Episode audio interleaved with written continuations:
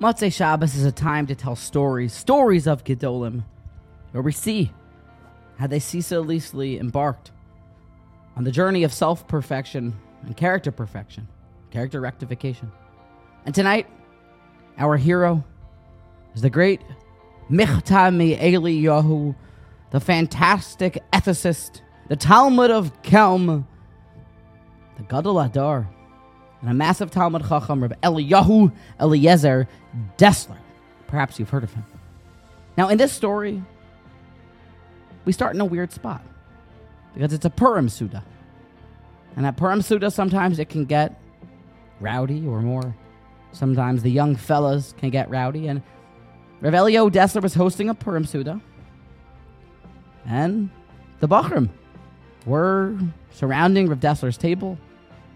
And one of the, the Bachrim noticed that on the counter in the kitchen was a bottle of this old style perfume bottle. One that really had no spot in the home. It seemed out of place.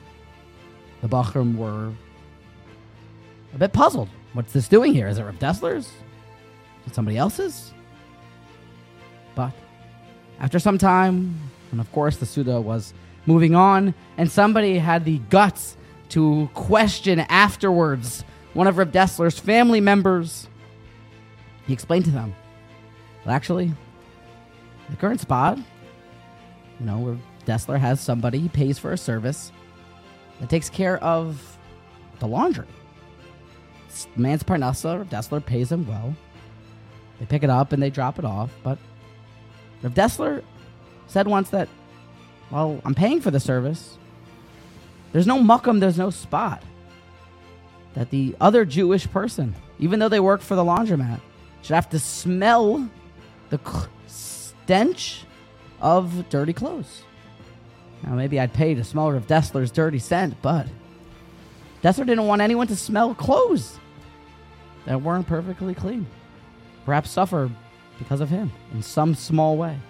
So Rav Dessler would spray or put some of this old style perfume on it. So at least the schmeck, I don't know if that, that's how you say it, but at least the smell of sorts would not bother these individuals who did the laundry.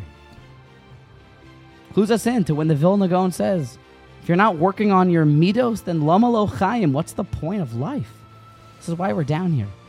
Rav Dessler never stopped working on himself, something we should aspire to do.